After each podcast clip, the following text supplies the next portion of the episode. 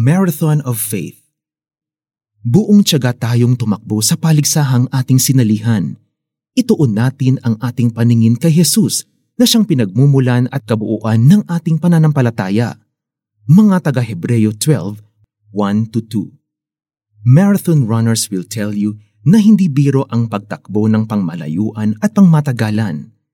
Long-distance running requires a considerable amount of skill, strength, and determination to do. You do not wake up one day na gusto mo lang sumali sa marathon and expect na matapos mo ito ng walang training. Handa dapat ang katawan at puso mo sa haharapin mong challenge. Hindi ito magiging madali. Hindi man serious runners ang karamihan sa atin na sumasali sa paligsahan.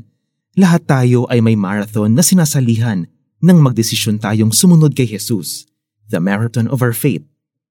Does the following scenario sound familiar? Magsisimula tayong punong-puno ng energy at inspirasyon pero sa kalagitnaan ng marathon, mapapagod.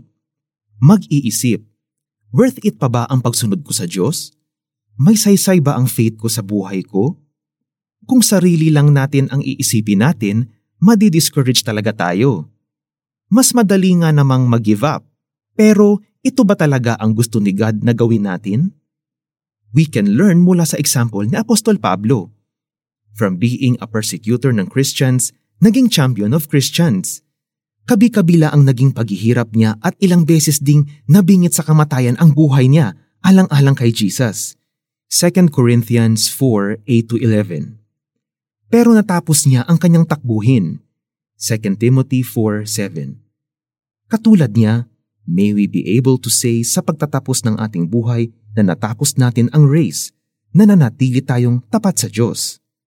Higit pa sa gold medal ang naghihintay para sa atin at the end of the finish line.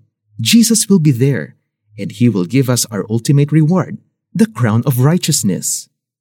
Jesus, help me keep my eyes on you. Ang tangi kong goal is to finish this race and to give glory to you.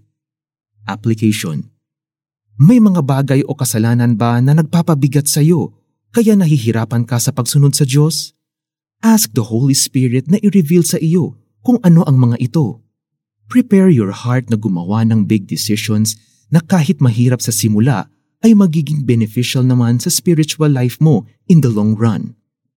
Buong tiyaga tayong tumakbo sa paligsahang ating sinalihan. Ituon natin ang ating paningin kay Jesus na siyang pinagmumulan at kabuuan ng ating pananampalataya. Mga taga-Hebreo 12, 1-2